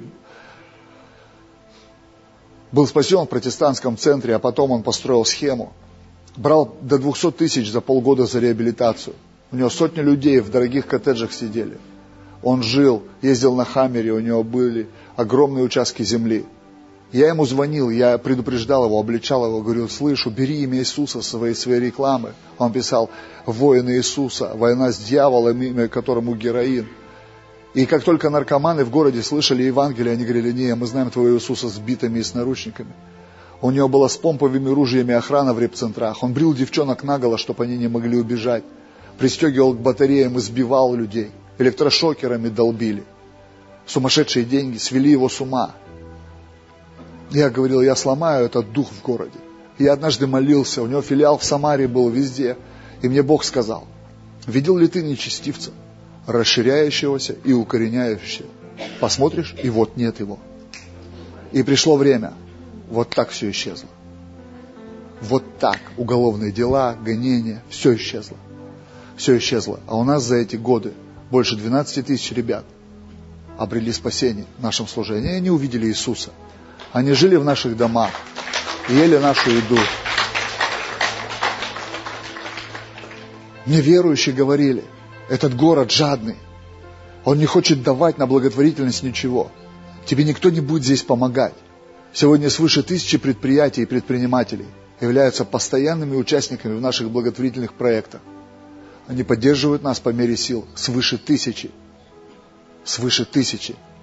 Каждый год мы на поздравления тратим десятки тысяч рублей, чтобы купить, сделать открытки авторские и подарить каждому предпринимателю хотя бы открытку в память о том, что он делает для нас. Да, земля может быть, выглядеть как ноль. И ты приходишь туда, странствуя с Иисусом, и ты имеешь проблемы внутренние, личностные, слабости. И он их покрывает, покрывает, покрывает. А потом говорит, а вот сейчас сей. Послушай, во время голода у него было семя. Во время дикого голода у него откуда-то оказалось семя. Давай еще чуть-чуть дальше. «И стал великим человек сей, и возвеличивался больше и больше, до того, что стал весьма великим». До 16 У него были стада мелкого и стада крупного скота, и множество пахотных полей, и филистимляне стали завидовать ему. И все колодези, которые выкопали рабы отца его при жизни отца его Авраама, филистимляне завалили и засыпали землей. И Авимелех сказал Исааку, удались от нас, ибо ты сделался гораздо сильнее нас. Если ты поймешь, какой у тебя есть потенциал, у тебя угрожающий потенциал. У тебя не просто какая-то ерунда, у тебя угрожающий потенциал. Угрожающий. Ты будешь возбуждать зависть. Не жалость, а зависть. Я не нашел нигде в Евангелии, что мы будем вызывать жалость.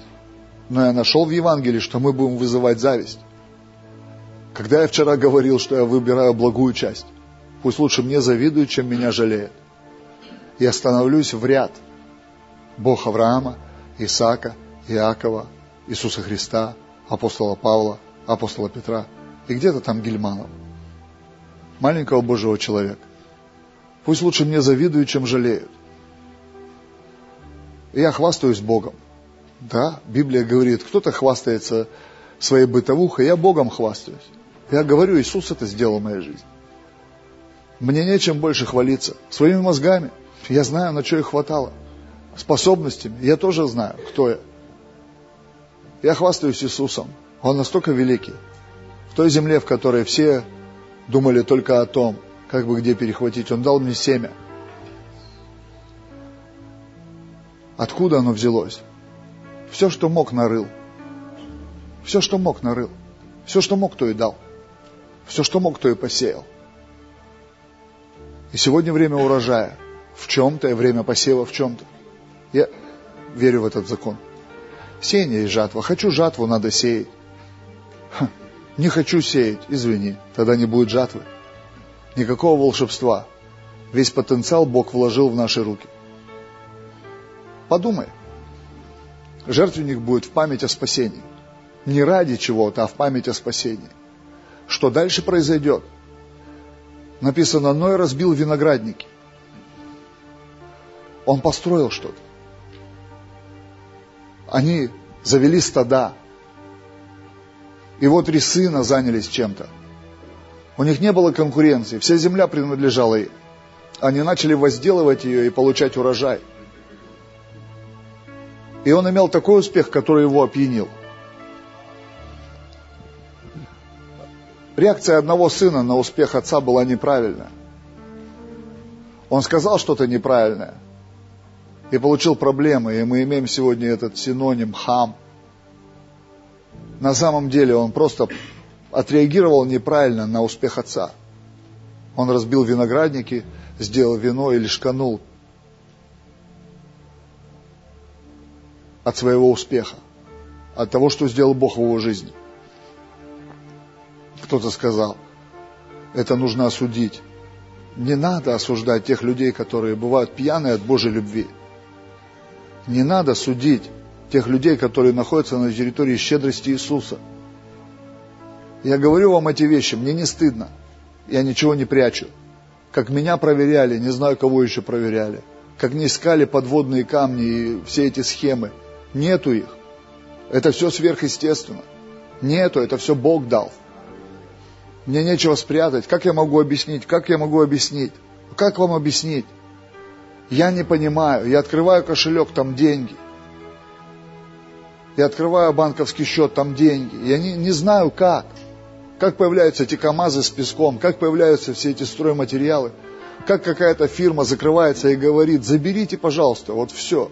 Добрыми делами занимайтесь, заберите вот эту всю мебель продадите там, не знаю, что. Ни документов, ни на что. Два КАМАЗа загоняем, забираем. Ничего не надо, просто заберите, делайте свои добрые дела. Я не знаю, как Бог это делает. Построили огромный магазин-склад, огромный, несколько сот метров длиной. Я просто ходил, машину ставил мимо него каждый день. И когда нам пришло время закрывать крышу, это много денег для нас, сумасшедшие деньги были. И я вдруг увидел, что эту крышу разбирают – и новый утеплитель, который зиму простоял в крыше, скидывают на землю. Я говорю, что это такое? подхожу, мужики, что случилось? Крышу зимой повело. Ангел тяжеловес. Попрыгал по крыше нового цеха, этого склада. И погнул крышу. И они разбирали крышу. И когда я сказал, дайте нам, просто отдайте, мы дом строим, в котором наркоманов хотим спасать. Он говорит, забирайте. У нас была газель, мы начали возить, возить, возить, возить. Потом они сказали, стоп, больше не дадим. Нам хватило ровно на то, чтобы закрыть всю нашу крышу. Ровно, ровно столько, сколько закрыть нашу крышу. Ни больше, ни меньше. Ровно. Так делает Бог. Так делает Бог. Так делает Бог. Я могу рассказывать, рассказывать, рассказывать. Моя жизнь вся такая. Вся такая. Я восхищаюсь им. Это просто моя земля. Пасторы, это ваша земля. Неужели вы оставите семя, не увидев урожая? Нет. Я знаю, что вы увидите свой урожай. Там, где сегодня ноль, не значит, что ноль везде. Вы придете туда, где вы увидите плод. Придете, увидите и будете жать. Библия говорит, сеющие и жнущие вместе радоваться будут. У вас наступит такой период, когда вы будете сеять и жать, сеять и жать, сеять и жать. Я живу сегодня в какой-то степени в этот момент уже. Я не успеваю посеять и уже жну в чем-то. Просто много семени легло. Когда много семени ляжет, ты будешь здесь взял, туда отдал, здесь опять получил, и туда положил, и опять. У тебя постоянно семя выходит, урожай приходит, семя выходит. Я не про деньги сейчас. Я другими вещами живу. Деньги – это часть жизни. И иногда для того, чтобы исполнять волю Божию, бывают нужны деньги. Строить здания, покупать аппаратуру. И деньги тоже приходят. И я не стыжусь об этом говорить. Я не стыжусь собирать жертвы. Я не стыжусь давать жертвы. И я не стыжусь говорить о результатах. Это все делает Бог. Иначе бы Он скрыл успех Авраама, скрыл бы успех Исаака, скрыл бы успех Иисуса – скрыл бы успех апостолов. Они не были аскетами. У них у всех были семьи, кроме апостола Павла. Я верю, что они их обеспечили достойно. И первая церковь, она не была церковью нищебродов, которые все отдали, как бомжи жили. Библия говорит, 100, а, не Библия, а предания говорят, исторические факты, что в Иерусалиме из 200 тысяч жителей 100 тысяч были христиане. Они жили. Просто они настолько процветали, что они могли лишнее продавать. Они могли лишнее продавать и решать вопросы друг друга. Мы сегодня только входим в эти вещи, когда мы можем решать вопросы друг друга. Я верю.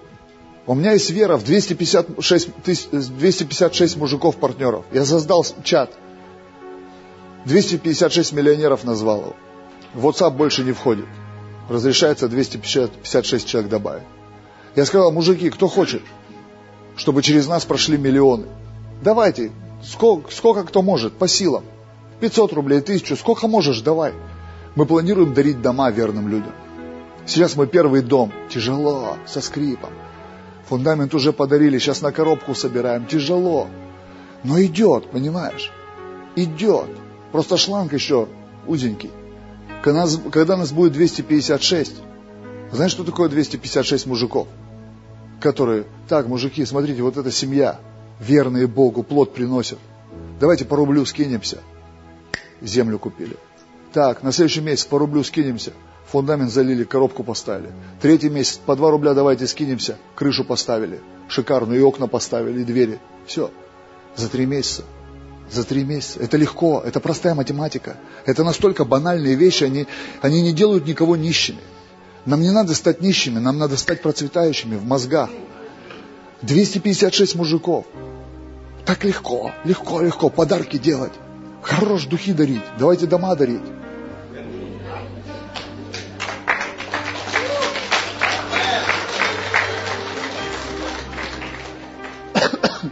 Тачки дарить легко. Верным, тачки дарить легко. 256 человек.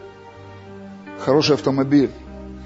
Какой-нибудь паркетник – для верного человека, который с утра до вечера носится по служению. Его нужно защитить. Защитить от безумцев на дорогах, от разных форс-мажорных ситуаций. Это нужно по 750 рублей скинуться. Ну, не по 750, чуть больше. По полторы тысячи пускай. Скинуться, чтобы дать первый взнос и платить по 30 тысяч кредит. 256, 30 тысяч – Смешные деньги. Смешные деньги. По 300 рублей. Мне не жалко 300 рублей дать, чтобы поддерживать семью какого-то служителя. Это копейки. Копейки. Решать вопросы в церкви легко. Церковь должна быть большой. И она богата сама по себе внутри потенциалом. Просто нас мало.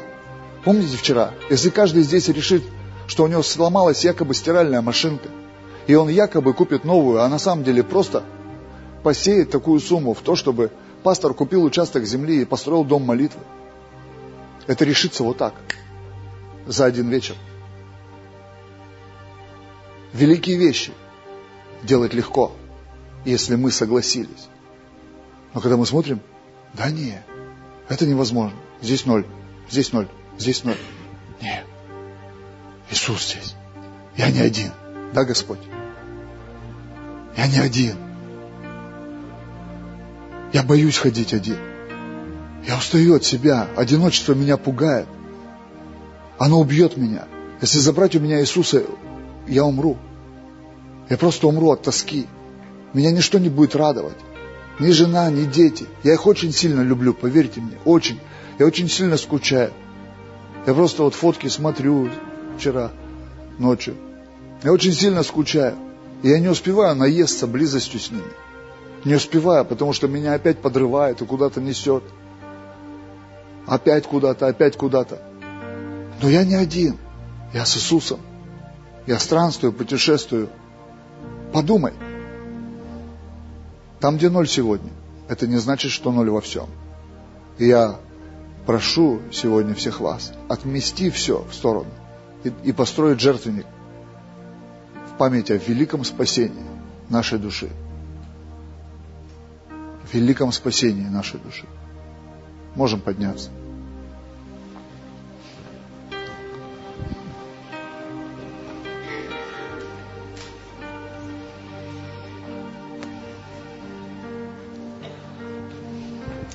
Я вполне серьезен, и мне не стыдно.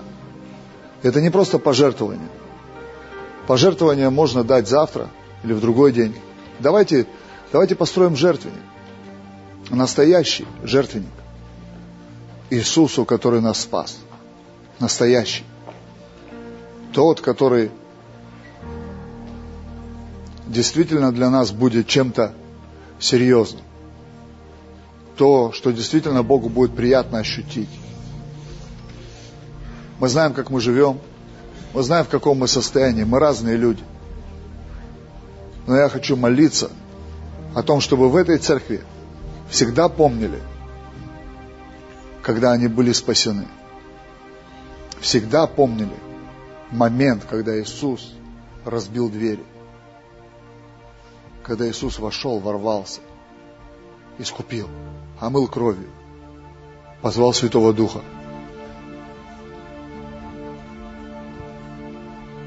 Можете дать сокровищницы. Дух Святой, я прошу Тебя, пусть Твое присутствие поменяет наши сердца. Пусть Твоя слава придет сейчас, чтобы наши глаза открылись, чтобы мы перестали смотреть на эти нули. Я прошу Тебя, просвети очи сердца нашего, чтобы мы увидели, какое богатство для святых приготовлено, Твоих чудес, Твоих привилегий, Твоей любви, Твоих благословений. Я прошу Тебя, Дух Святой, приди и накрой нас этим одеялом любви. Сделай так, чтобы нам всем сейчас стало уютно с тобой.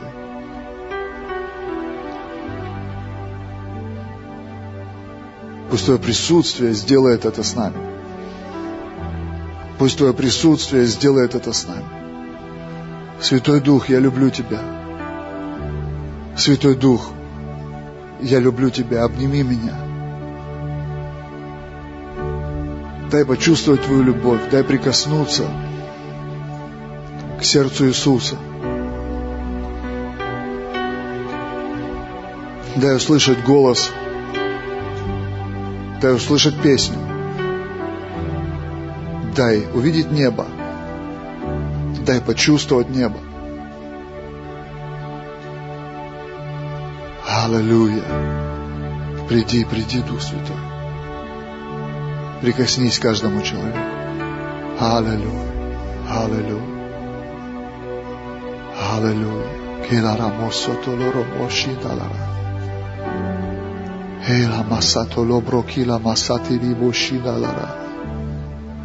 Твой народ строит тебе этот жертвенник, Иисус. Жертвенник благодарности за спасение. Жертвенник любви Богу милующему. Жертвенник сокрушения, страсти и посвящения. Бог вечности, Царь неба, Владыка мира, Спаситель и Царь мой. Люблю Тебя, Иисус, всем сердцем, всей душой, всей крепостью.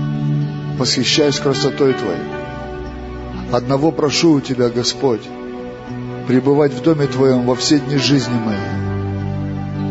В минуты моей слабости прошу, не покидай меня, и Духа Своего Святого не забирай у меня. Я слабый человек. Я сдаюсь, когда страшно.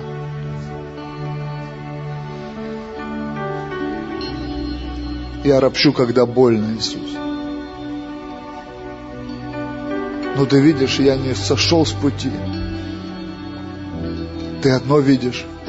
Я продолжаю странствовать с тобой. Я продолжаю быть там, куда ты меня зовешь.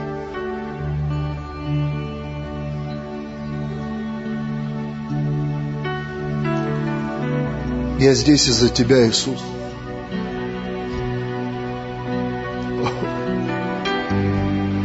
Я из-за тебя здесь. Я не одинок. Я избрал благую часть быть у ног Твоих.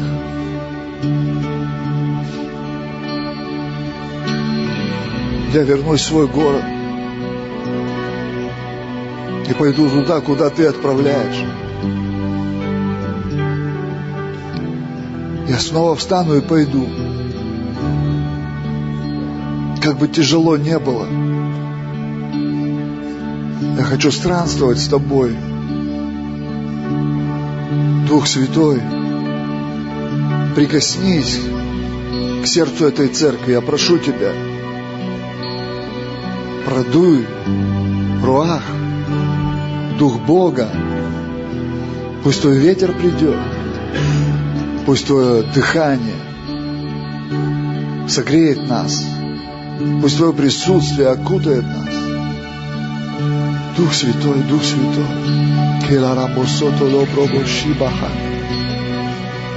Обними нас. Прикоснись к нам. Ты живой, Ты святой, Ты любящий.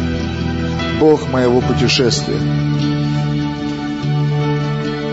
Иисус, я хочу быть в своей земле. Я хочу быть на своем месте. Я не хочу играть чью-то роль. Я не хочу идти туда, куда сбегают слабые люди. Я такой же слабый, но я хочу держаться за Твое Слово. Я хочу держаться Твоего голоса. Я хочу слышать Твое «Стой, сынок». Не ходи в Египет. Стой, сынок. Странствуй со мной.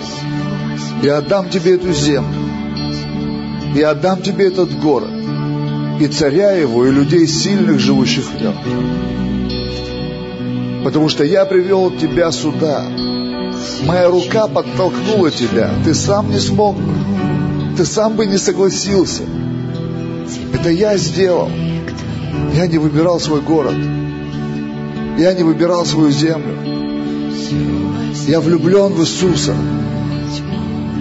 Если Иисус выбрал мой город, я тоже выбрал мой город. Если Иисус выбрал людей моего города, я тоже выбрал людей моего города. Я люблю тебя, Тольятти, я влюблен в тебя из-за Иисуса. Я влюблен в людей моего города из-за Иисуса. Я сею, я сею в этой земле. Я посеял себя. Сегодня мой урожай. Сотни людей, тысячи людей. Я посеял себя. Я вижу, как семя выросло. Пастор посеял себя в этот город. И он имеет урожай в земле, которую ропот назвал кладбищем миссионеров.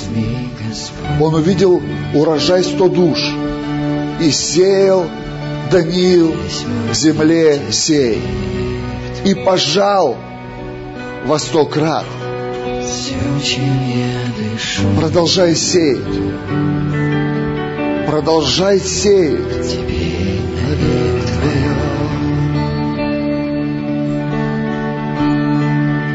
Все возьми, Господь мой, Весь мой мир теперь Твой. Чем я дышу, Теперь навек Твое.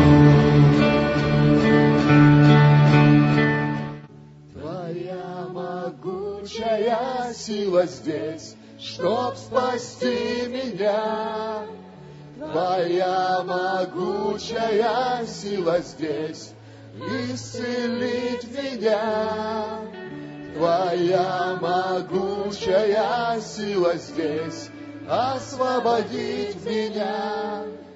Иисус, сейчас ты здесь. Иисус сейчас здесь. Иисус, сейчас ты здесь. Иисус, сейчас ты здесь. Твоя могучая сила. Твоя могучая сила здесь, чтоб спасти меня. Твоя могучая сила здесь, исцелить меня. Твоя могучая сила здесь, освободить меня. Иисус, сейчас ты здесь. Иисус сейчас здесь. Иисус, сейчас ты здесь. А! Иисус, сейчас ты здесь. Твоя могучая сила. Твоя могучая сила здесь, чтоб спасти меня.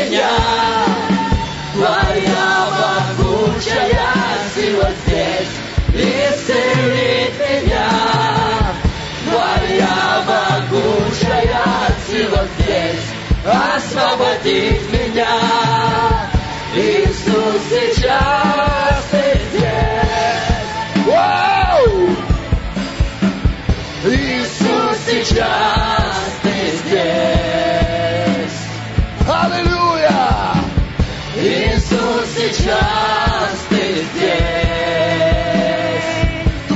могучая сила. Твоя могучая сила здесь, чтоб спасти меня. Твоя могучая сила здесь, исцелить меня. Твоя могучая сила здесь, освободить меня. Иисус, сейчас ты здесь. Твоя могучая сила. Могучая сила здесь, чтоб спасти меня. Твоя могучая сила здесь, исцелить меня. Твоя могучая сила здесь, освободить меня.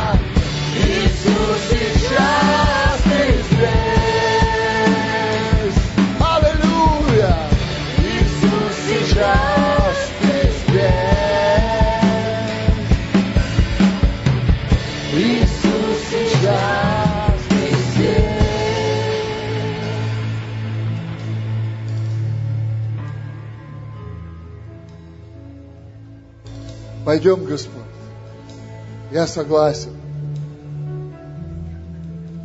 Пойдем. Я готов.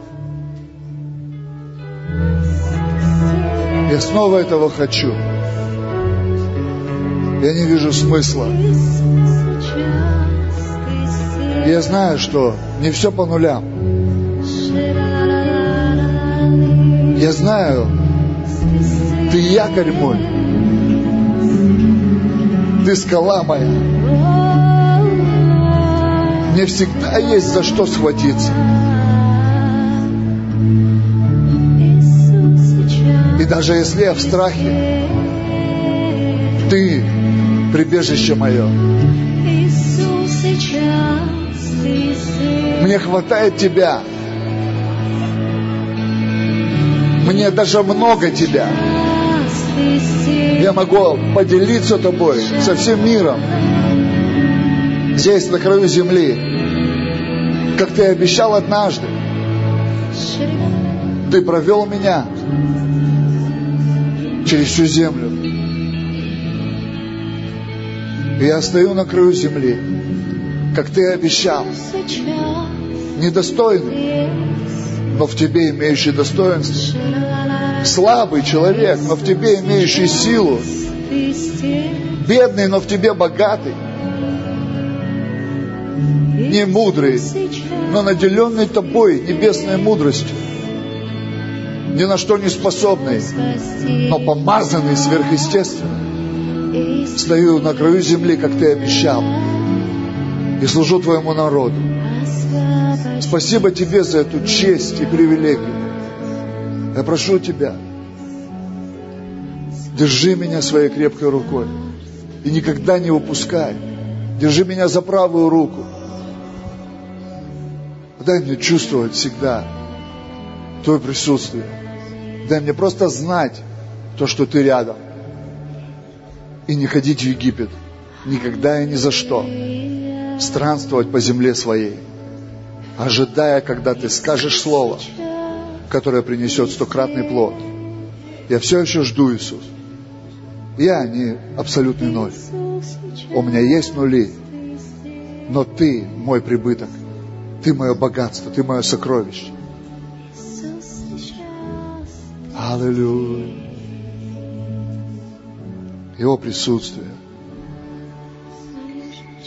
Иисус, Иисус, люблю Тебя. Сильно, сильно люблю. Сильно, сильно. Сильно, сильно. Сильно, сильно. Ты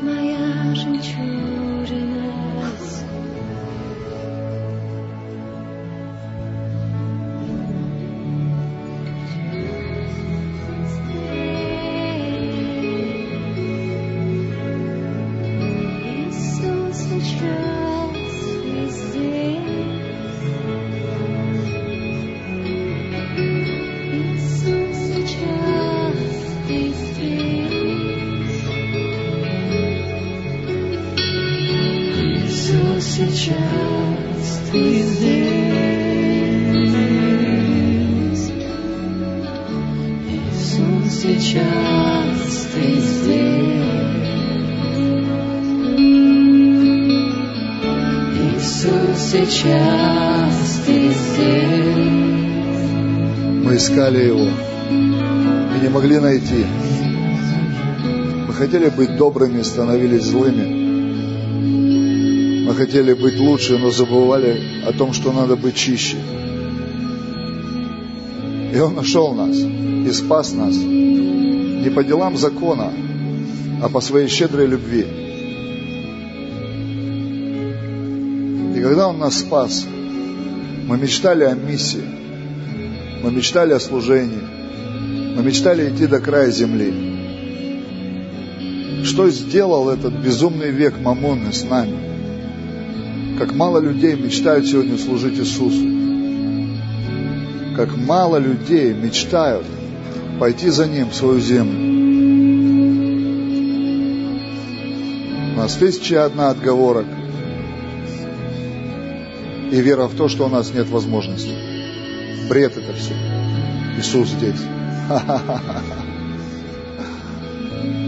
В земле странствования вашего, вашего, вашего.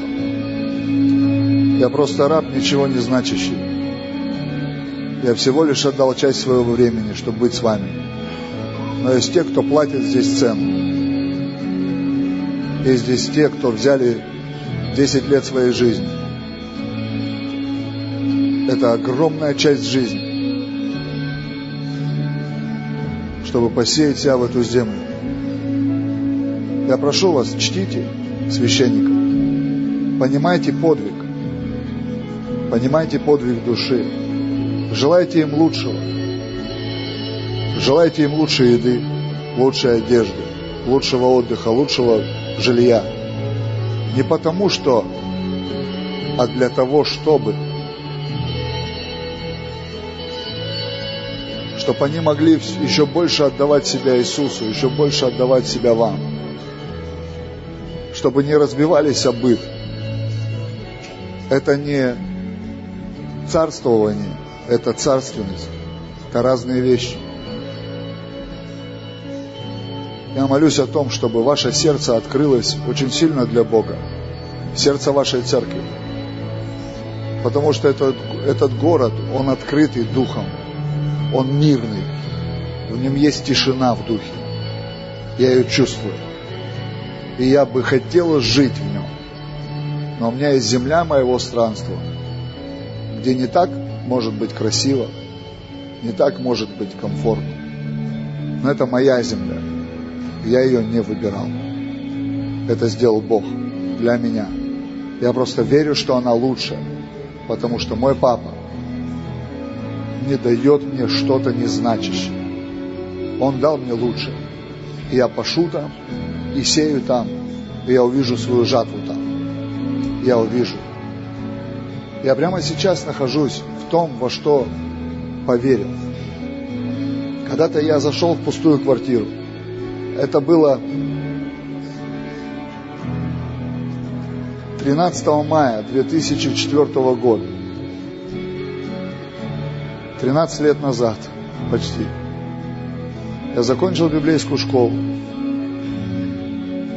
Я нашел квартиру в аренду. Церковь дала мне 15 тысяч рублей.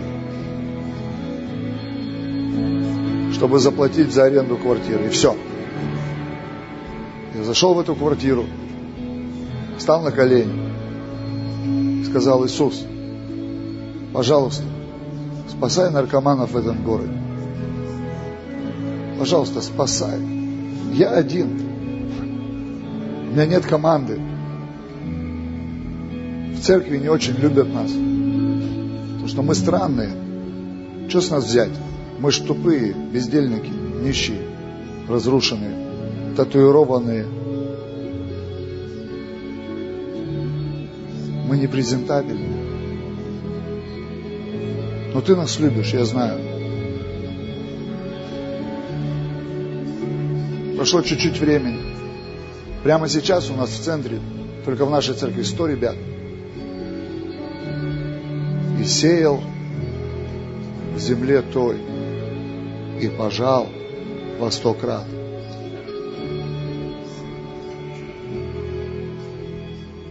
Не бойтесь сеять себя. Это не стыдно. И это не проигрышно. Это не лотерея, не лохотрон. Это настоящая вера. Пусть Бог вас благословит. Я очень полюбил вашу землю. Очень полюбил дух вашей церкви.